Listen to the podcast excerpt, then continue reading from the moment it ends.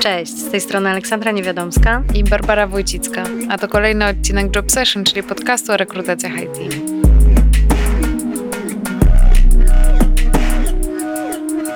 Cześć, wracamy do Was po dwóch tygodniach. E, zgodnie z zapowiedzią z ostatniego odcinka podcastu, wracamy do tematu. Będziemy rozmawiać o tym, dokąd zmierza frontend z Pawłem Stefańskim. E, chciałam spytać, bo mówiłeś o tym, e, że ten dług technologiczny jest jedną, jednym z czynników, przez który najczęściej programiści odchodzą, więc trochę tak od strony rekruterów chciałyśmy podpytać, na co jeszcze zwrócić uwagę żeby po pierwsze te talenty do swojej firmy czy do swojego zespołu przyciągnąć, ale też potem e, zatrzymać u siebie tych pracowników. Tak może zupełnie subiektywnie, co ciebie tak. zatrzymuje, podoba ci się e, w firmie, a co jest dla ciebie powodem, żeby rozważyć zmiany? Mm-hmm. No tak już e, patrząc na te moje 12-letnie doświadczenia, o którym wspominaliśmy, e, mogę też trochę powiedzieć, że programowanie potrafi być nudne, czy potrafi być też takie monotonne i, i męczące w związku z tym, że po prostu robi się to codziennie. E, więc myślę, że jedną z rzeczy, które w ogóle firmy mogłyby robić, e, jest takie, taka możliwość, że w ramach tej samej firmy możemy się trochę oderwać na przykład od projektu, który nas, nie wiem, męczy. Na przykład przez ostatnie pół roku, nie mieliśmy jakiś ciężki projekt, w którym e, było dużo na przykład feature'ów, które musieliśmy zrobić, był jakiś deadline, i po prostu, nie wiem, robiliśmy też jakieś nadgodziny. Warto, żeby były jakieś takie e, możliwości przejścia na przykład do innego projektu, może do trochę innej technologii, mhm. może popracowania na przykład przy jakiejś e, bibliotece, która jest wykorzystywana w ramach firmy. Czyli po prostu takie trochę odświeżenie umysłu, tak? Okay. Czasami po prostu jedziemy na wakacje, jesteśmy zmęczeni mm-hmm. i, i, wracamy, mamy, mamy lepsze nastawienie. I tak samo tutaj e, czasem po prostu e, projekt potrafi tak zmęczyć, że już nie chcemy w nim pracować, lub po prostu potrzebujemy przerwy mm-hmm. dłuższej. Więc fajnie by było, żeby była jakaś taka możliwość przejścia gdzieś indziej, popatrzenia może jak inny na przykład zespół pracuje w ramach firmy w tej samej technologii. Bo to też e... e rozwojowo mm, dużo daje, e, tak żeby nie tylko zmienić powiedzmy środowisko pracy, e, odciążyć umysł daną technologią, ale też czegoś się nauczyć. Mm, no dokładnie, dokładnie. Znaczy, no, jeżeli w ramach firmy mamy tak naprawdę te same projekty, no to pewnie niewiele jesteśmy w stanie się mhm. nauczyć. Ale też słyszałem o takich pomysłach jak e, jakieś technologiczne piątki, gdzie tak naprawdę mogliśmy sobie zrobić dowolny, dowolną rzecz związaną po prostu z programowaniem. E, też słyszałem o takich historiach, że z takich projektów, które były robione w takie piątki, powstawały faktyczne projekty w firmach, które potem zaczynały zarabiać pieniądze dla firmy. Mhm. E, no i to, to mi się wydaje, że to jest jedna z ważniejszych rzeczy. E, pod chyba kątem... Google, wspominałyśmy o tym właśnie w poprzednim podcaście, że Google wprowadził, że te 20% czasu e, pracownicy mogą spędzać przy swoich autorskich projektach i tak między innymi powstał Gmail na takim projekcie. To chyba w piątki oni właśnie to organizowali, więc... Tak, chyba nawet pierwsza wersja Angulara była w ten sposób, w ten sposób powstała. Dobrze. To jakbyś jeszcze, Paweł, opowiedział nam, bo e, ten raport jest na pewno mm, szerzej porusza kwestię tego e, frontendu i odpowiadając cały czas na pytanie, dokąd zmierzamy z tym frontendem. E, co jeszcze mm, możemy się z niego dowiedzieć? Hmm, jeszcze jedną ciekawą rzeczą, jaką możemy z niego wyjąć, to jest tak naprawdę rozwój rynku mobile, mhm. ponieważ no, przez wiele lat były takie różne próby, e, żeby właśnie móc e, pisać jeden kod i móc go jakby uruchamiać na różnych um, telefonach, czyli tak naprawdę na Androidzie, na iOSie w tym momencie. E, wcześniejsze próby tak naprawdę kilka lat temu opierały się przede wszystkim o tak naprawdę odpalenie przeglądarki w ramach takiej aplikacji. Czyli mieliśmy, na pokładzie po prostu HTML, CSS i JavaScripta. I niestety było to bardzo słabe pod kątem wydajności. W sensie ten responsywność tego interfejsu użytkownika była słaba, więc zacinał się i ciężko było tak naprawdę czasem tam coś zrobić. E, I w ostatnich latach widzimy też e, rozwój takich technologii, które pozwalają napisać, e, co prawda, kod w JavaScriptie, ale y, wynikiem takiego kodu nie jest y, kod dla przeglądarki, tylko w zasadzie natywne elementy y, danego systemu. dzięki czemu ta responsywność jest w zasadzie zbliżona do tego, co mamy e, w tak zwanych natywnych aplikacjach. E, ale no, możemy na przykład wykorzystać zespół Reactowców do napisania aplikacji mobilnej i nie będzie to dla nich jakiś bardzo duży problem. Zwłaszcza jeżeli dostaliby wsparcie na przykład kogoś, kto e, gdzieś tam ma jakieś doświadczenie w pisaniu natywnych aplikacji, na przykład na iOS czy na Androida, Mhm. to cały taki zespół jest w stanie robić jakąś tam aplikację, e, na przykład w React Native, tak? To jest, e, z tego raportu właśnie widzimy, że React Native jest w zasadzie jedną z bardziej popularnych technologii pod kątem pisania aplikacji mobilnych. Natomiast każdy rekruter zna Mhm. technologię do tego. tak, bo są całe stanowiska, gdzie po prostu zatrudniamy programistę React Native'a w tym momencie. I to nie jest nic nadzwyczajnego.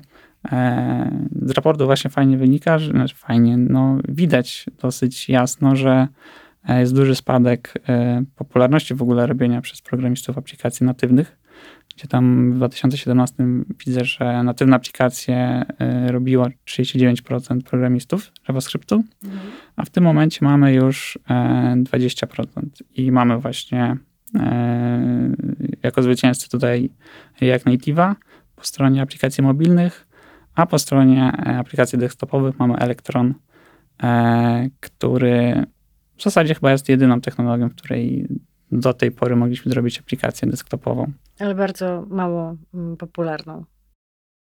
Tak, raczej, raczej React Native jest Mhm. tutaj taką, takim, taką technologią, która faktycznie ma samodzielne stanowiska Mhm. i pewnie też rekrutację właśnie. Okej. E, No a ja cały czas nawiązując też do tego, mm, bo, bo zakładam, że e, jeżeli to jest tendencja spadkowa, to będzie dalej e, to spadało. E, W kontekście natywnych aplikacji nie, nie wydaje mi się, żeby to jakoś bardzo spadło. Jednak ten React Native ma, ma braki, tak? Mhm. I tak, i tak będziemy potrzebowali programisty natywnego do zrobienia tam obsługi, nie wiem, jakichś dziwnych rzeczy, czy zoptymalizowania na przykład kodu e, na jakimś tam, na jakimś ekranie. Zastanawiam się, gdzie w e, tych technologiach pojawi się, m, pojawiły się te nowe technologie i to, o czym też rozmawialiśmy na początku i to, co jest e, teraz bardzo gorącym tematem na rynku i chyba od listopada, od pojawienia się czatu GPT nie stygnie. Używasz czatu GPT w pracy? Mm, widzę, dla, znaczy w pracy może niekoniecznie, ale widzę dla niego bardzo dużo zastosowań. E, nawet dla siebie. Co na przykład y, robisz, do czego wykorzystujesz? E, Znaczy, obecnie tak aż tak bardzo nie wykorzystuję, bo e, problemy, z którymi ja się tak naprawdę stykam, są dosyć specyficzne, bo nie wiem, które dotyczą na przykład jakichś dziwnych zapytań na bazie danych, z którymi nawet czasem ChatGPT nie jest sobie w stanie poradzić. E, ale y, jest to bardzo fajne narzędzie na przykład dla juniorów. Mam takie doświadczenia, że zamiast po prostu tłumaczyć e, osobie mniej doświadczonej, jak konkretnie, czy jak dokładnie napisać dany fragment kodu, który ma robić to czy tamto, e, to jestem w stanie po prostu mm, powiedzieć, o co chodzi takiej osobie i na przykład powiedzieć jej, że może sobie porozmawiać o tym z czatem GPT, gdzie właśnie on będzie w stanie te podstawowe, te, te podstawy kodu nie tyle nawet napisać, pokazać, ale też e, wytłumaczyć co i po kolei dlaczego jest robione. Więc e, jest to bardzo fajny konsultant. E, Jeżeli zaczynamy z nową na przykład technologią, z nową biblioteką i tak dalej, bo on te wszystkie podstawy no, dosyć, dosyć sensownie jest w stanie nam pokazać, wytłumaczyć i nawet za nas napisać. Okay. Próbowałeś właśnie pisać e, kod z jego użyciem? Eee, próbowałem, ale no osobiście nie, nie wydaje mi się, żeby to było już teraz takie narzędzie, które jest w stanie zastąpić programistów. E, na pewno jest, tak jak mówię, jest bardzo, bardzo użyteczne pod kątem właśnie tych takich krótkich fragmentów kodu, e, ale bardzo dużą widzę tutaj możliwość e, zoptymalizowania dokumentacji, z którymi my pracujemy jako programiści. Czyli tak naprawdę, jeżeli ja mam jakiś problem z jakąś konkretną biblioteką, to zamiast przekopywać się przez, nie wiem, dziesiątki stron, żeby znaleźć jakieś informacje na temat jakiegoś jednego przełącznika, który e, którego potrzebuję, będę w stanie na przykład porozmawiać sobie z czatem GPT, który tak naprawdę już będzie miał w sobie tą wiedzę, całą wiedzę z tej dokumentacji zaindeksowaną, Mhm. a ja go tylko będę op- dopytywał tak naprawdę o niuanse związane z jakimś czymś konkretnym, czego ja nie do końca wiem tak naprawdę, gdzie w tej dokumentacji nawet się znajduje. Czyli dla seniorów bardziej rola asystencka, a dla juniorów e, może nawet być takim mentorem, nauczycielem, dobrze poprowadzonym przez e, opiekuna, powiedzmy. Myślę, że tak, aczkolwiek na razie nie opierałbym swo- swojej wiedzy w 100% o, o sam chat GPT. Na pewno jest lepszy niż e, przeszukiwanie, nie wiem, czy słyszałyście o Stack Overflow? Tak. Tak, słyszeliście, no to mm, tam już też są odpowiedzi, które wiszą od wielu, wielu lat i czasem, e, czasem też ciężko znaleźć tak naprawdę, jakie jest obecnie najlepsze rozwiązanie danego problemu. ChatGPT sobie z tym lepiej radzi, no bo mm, on co prawda też indeksuje z jakimś tam e, datą jakby wsteczną, ale to są daty na podstawie, że on ma najnowsze informacje z zeszłego roku, tak? E, więc ten rok czasu jest, jest dużym Mhm. czasem w kontekście JavaScriptu, ale jeżeli jesteśmy początkujący, to jak najbardziej, czy na przykład początkujący w danej technologii, to jak najbardziej e, może być on użyteczny. Okej, czyli tutaj apel do juniorów, bo jest takie też poczucie, że chat GPT właśnie zabierze im e, pracę, żeby wykorzystać go do tego, żeby e, umocnić swoją pozycję mm, na rynku, o czym też mówiłyśmy w pierwszym odcinku, że jak będziemy omijać tę technologię, a nie z nimi ćwiczyć, uczyć się ich, to, to wtedy dopiero mm, stracimy wartość na rynku. Ale, bo ty e, rekrutujesz aktywnie juniorów, w sensie mm, oceniasz ich technicznie? E, tak, znaczy może nie tak, że aktywnie biorę udział w Mhm. rekrutacjach, ale tak, jak najbardziej jestem, biorę udział w tych rekrutacjach jako właśnie e, często też dopytuję, po prostu zadaję te pytania techniczne i oceniam jakieś, nie wiem, zadanie domowe. A czy właśnie da- dajecie, tak? Zadania domowe? Jestem Myślę, że ciekawa, to czy zależy od, by- od poziomu stanowiska tak naprawdę, Okej. bo e, jeżeli szukamy kogoś e, mniej doświadczonego, wydaje mi się, że trochę bezpieczniej jest dać jakieś zadanie nawet na te pół godziny. E, Natomiast no, chyba jest trochę tak, że znowu seniorom wręcz nie wypada dawać zadań domowych i trzeba ich ocenić na podstawie Podejście rozmowy. firm jest y, skrajnie różne, y, ale chciałabym, żeby mieli takie podejście wszyscy.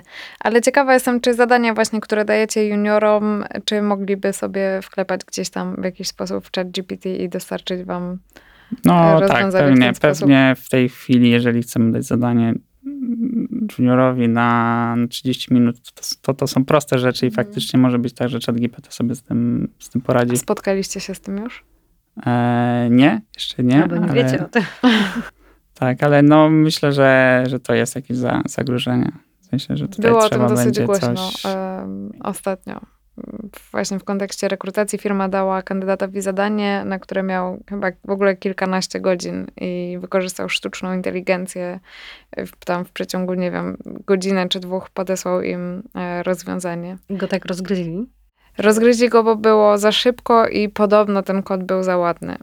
Ym, Nie wierzyli. no i nie, nie zatrudnili, nie zaproponowali mu pracy. I to się wręcz spotkało z oburzeniem, bo stwierdzili, że skoro jest ktoś, kto jest w stanie zrobić tą robotę nie w kilkanaście godzin, a tam w godzinę czy dwie, to tym bardziej powinni go zatrudnić, bo wspaniale optymalizuje ym, swój No czas. Właśnie to zależy, jak to da się skalować, bo przy prostym zadaniu e, pewnie można wykorzystać, tak jak Paweł mówi, sztuczną inteligencję, ale jakby miał potem na co dzień pracować i w coraz bardziej zaawansowane wchodzić rejony, to by pewnie szybko No został właśnie, zdemaskowany. może, może tak się okazać, że te zadania po prostu będą trudne i osoba, która nie potrafi skorzystać z czatu GPT, nie będzie w stanie ich rozwiązać. Mhm.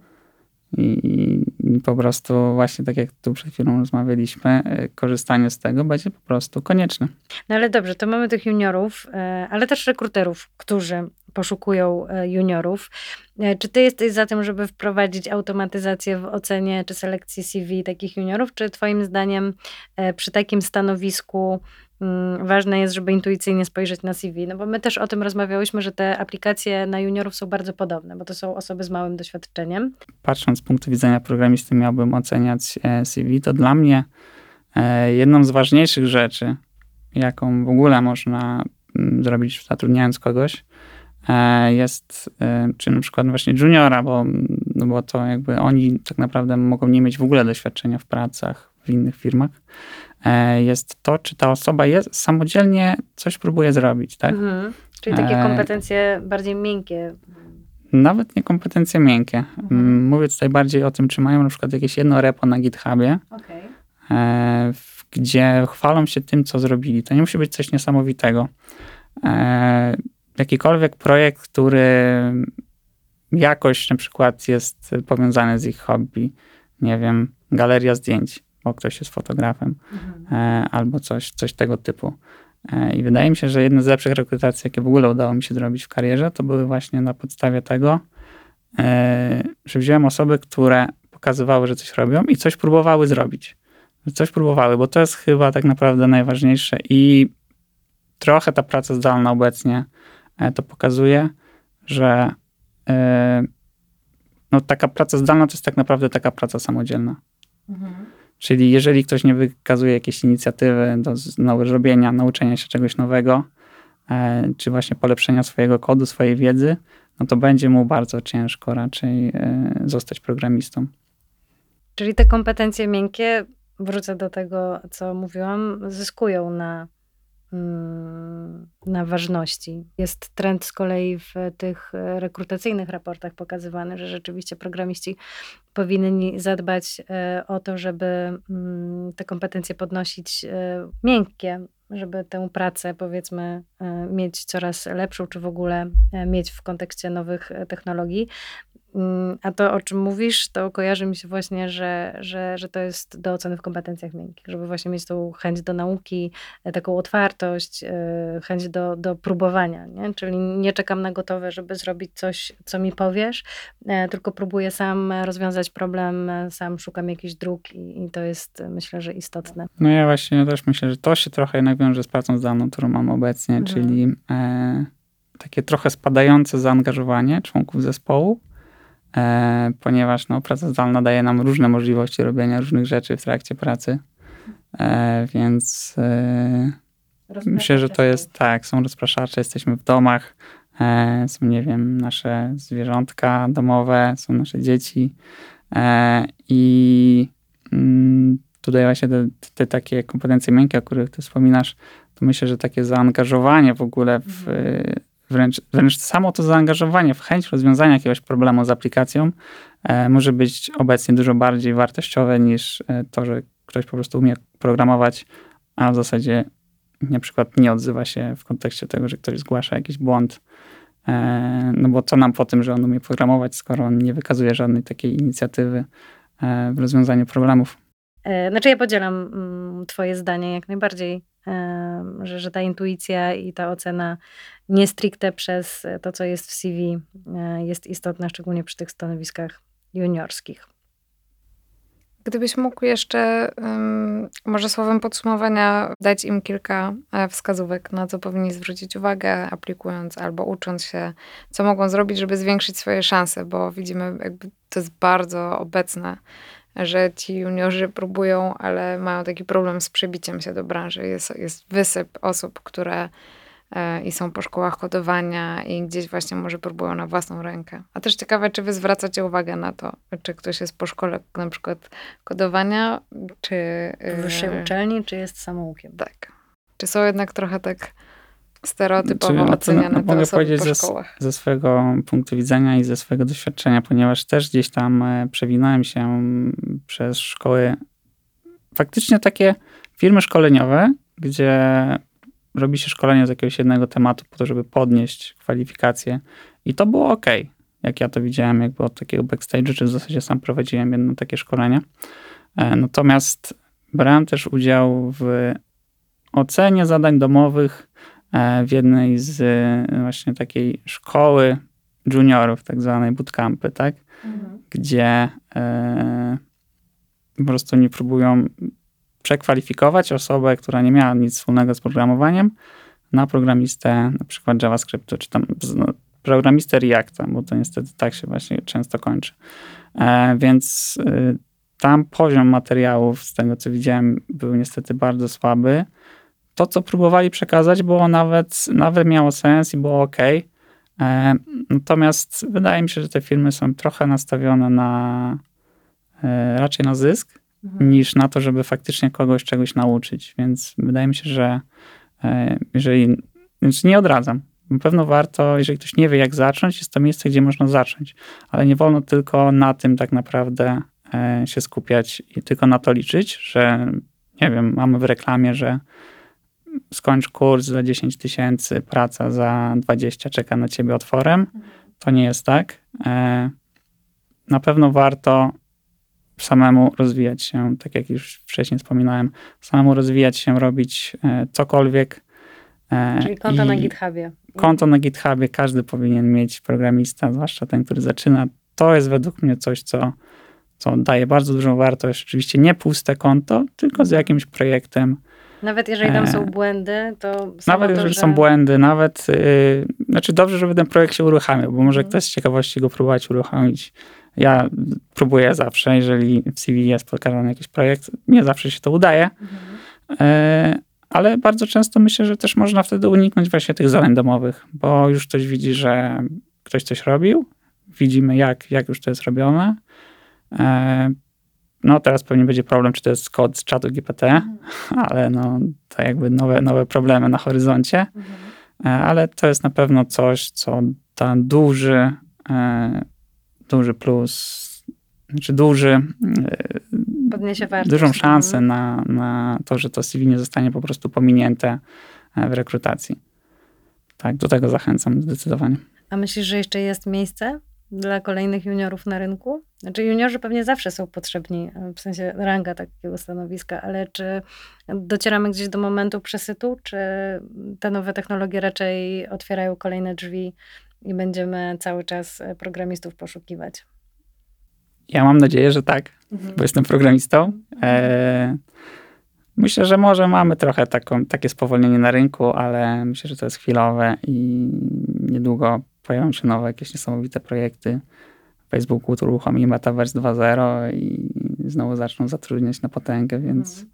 myślę, że chwilowo może jest jakiś mały przestój, ale e, dla dobrych programistów zawsze będzie miejsce na rynku. Też nam się mm, tak wydaje, że specjaliści zawsze znajdą miejsce na rynku, tylko właśnie e, tym, którzy zaczynają, jest teraz może trochę trudniej mm, rozpocząć karierę taką komercyjną, żeby to doświadczenie zdobywać, ale korzystając z Pawła wskazówek, może będzie łatwiej i warto to wziąć e, pod uwagę. Więc kto nie ma konta, niech na GitHubie niech zakłada I trzymamy za nich swoje kciuki. e, projekty. Czy ty mm, umiesz określić, jaki poziom wiedzy technicznej powinien reprezentować rekruter branży IT, żeby rozmawiać z kandydatami? Czy wystarczy, że odróżnia podstawowe technologie, czy powinien jednak e, być specjalistą większym i swobodnie rozmawiać z kandydatami o projekcie? E, Osobiście uważam, że nie jest to konieczne, no bo jednak to jest, e, znaczy warto wiedzieć, żeby po prostu nie robić oczywistych pomyłek i Mhm. mylić e, JavaScripta z Javą e, i Reacta z React Native'em, E, ale no to są takie raczej mocno punktowe rzeczy, tak? E, Mhm. Że rekrutujemy na stanowisko React Native'a, no to e, no to ten e, React może trochę nie pasować, tak? Programista, Mhm. który tylko i wyłącznie tym się zajmował. E, Myślę, że nie jest, z punktu mojego widzenia, nie jest to aż tak istotne. Dużo bardziej istotne jest to, że e, możemy sobie jakoś e, w miarę sensownie porozmawiać, nawet nie związanego z technologią, aczkolwiek patrząc od drugiej strony, myślę, że mm, rekruterzy, którzy faktycznie znają technologię i widzą, jakie są różnice między Reactem a React Native'em, może być, im- być im jednak łatwiej e, wpasować osobę, która nie, nie jest w 100% e, pasująca powiedzmy do opisu Mhm. stanowiska, Ale ma potencjał. e, ma potencjał, gdzieś tam może coś e, się otarła od tego React Native'a na jakimś innym stanowisku, albo ro- robiła na przykład na jakimś stanowisku aplikacje mobilne, kompletnie niezwiązane z React Native'em, a teraz pracuje w Reactie, no ale w sumie jakby połączyć Reacta z aplikacjami natywnymi, no to mamy React Native'a. Więc e, z punktu widzenia programisty, który dostaje ofertę, szczerze naprawdę nie, nie, nie jest to istotne, ale e, z punktu rekrutera. widzenia Mhm. rekrutera, żeby dopasować ofertę albo coś właśnie dopracować, dociągnąć jakiegoś kandydata gdzieś Mhm. na stanowisko, to myślę, że to, to jest bardzo, bardzo przydatna, przydatna umiejętność. Mhm, na pewno. Na pewno to przede wszystkim zwiększa pulę mm, kandydatów, których można zaofertować, ale też y, pozwala budować lepsze relacje, bo jednak y, rekruter, który na y, metodą prób i błędów próbuje dotrzeć do odpowiedniej osoby, to zbiera negatywny mm, feedback po drodze od tych, do których oferty nie dopasował. W kontekście też budowania relacji, bo o tym też rozmawiałyśmy w naszym pierwszym odcinku, o tym, że warto te relacje z kandydatami budować i że trochę w tą stronę zmierza mm, tak naprawdę świat rekrutacji. To czy ty masz na przykład jakichś takich rekruterów, nie wiem, podejrzewam, że na LinkedInie, z którymi masz tą relację na tyle zbudowaną, że wiedziałbyś, że poszukując pracy, to do nich właśnie odezwiesz się jako pierwszych? Mm, miałem, swoje, miałem w swojej karierze e, takie osoby, które gdzieś tam trochę się znaliśmy, bo na przykład pracowaliśmy razem e, w banku, a potem ta osoba odeszła do właśnie do firmy rekrutacyjnej i e, gdzieś tam coś potrafi zaproponować. Aczkolwiek nie, nie miałem takiego jakiegoś podejścia, że mam na przykład jedną osobę, która odpowiada za proponowanie mi na przykład stanowisk. W sumie to dosyć ciekawe by było, bo to byliby trochę tacy agenci programistów, tak? Mhm. Jak mam agentów piłkarzy na przykład, żeby gdzieś tam ich e, reklamować i załatwiać im te kontrakty, to w sumie e, rekruterzy też mogliby być takimi agentami programistów. Zdecydowanie. Mogliby cię polecać w różne miejsca. Tak naprawdę jesteś zaopiekowany. Nie tak, i nie miałbym na przykład 100 wiadomości na LinkedInie, to, tylko bym miał po prostu jedną osobę, która jest odpowiedzialna może nawet za rozwój mojej kariery. Kto wie.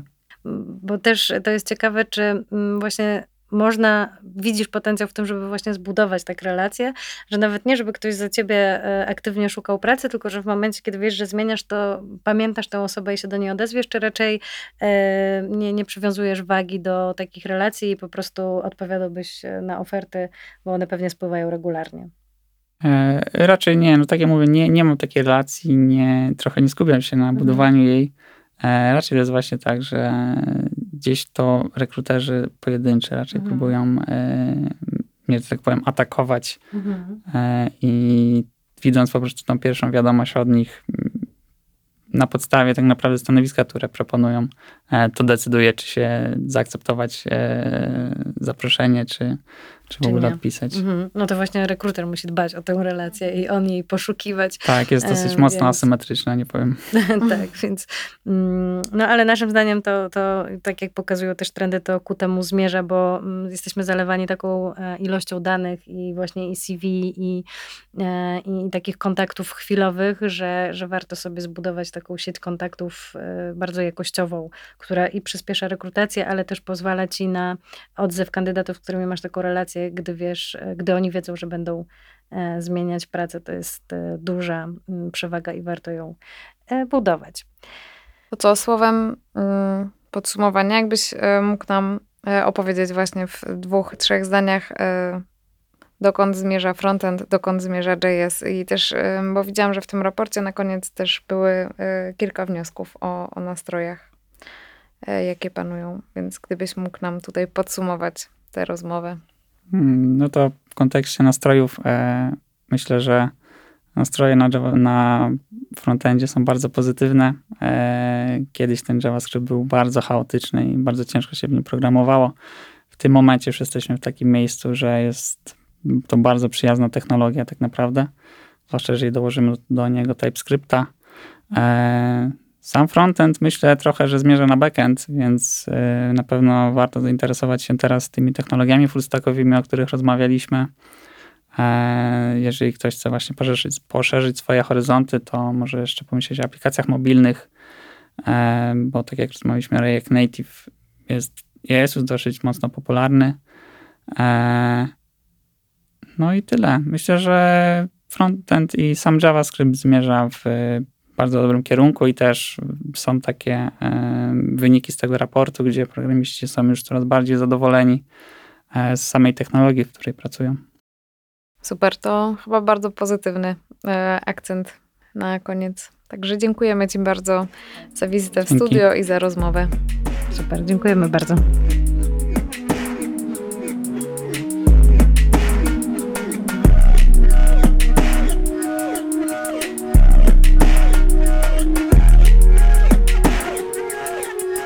Jump session.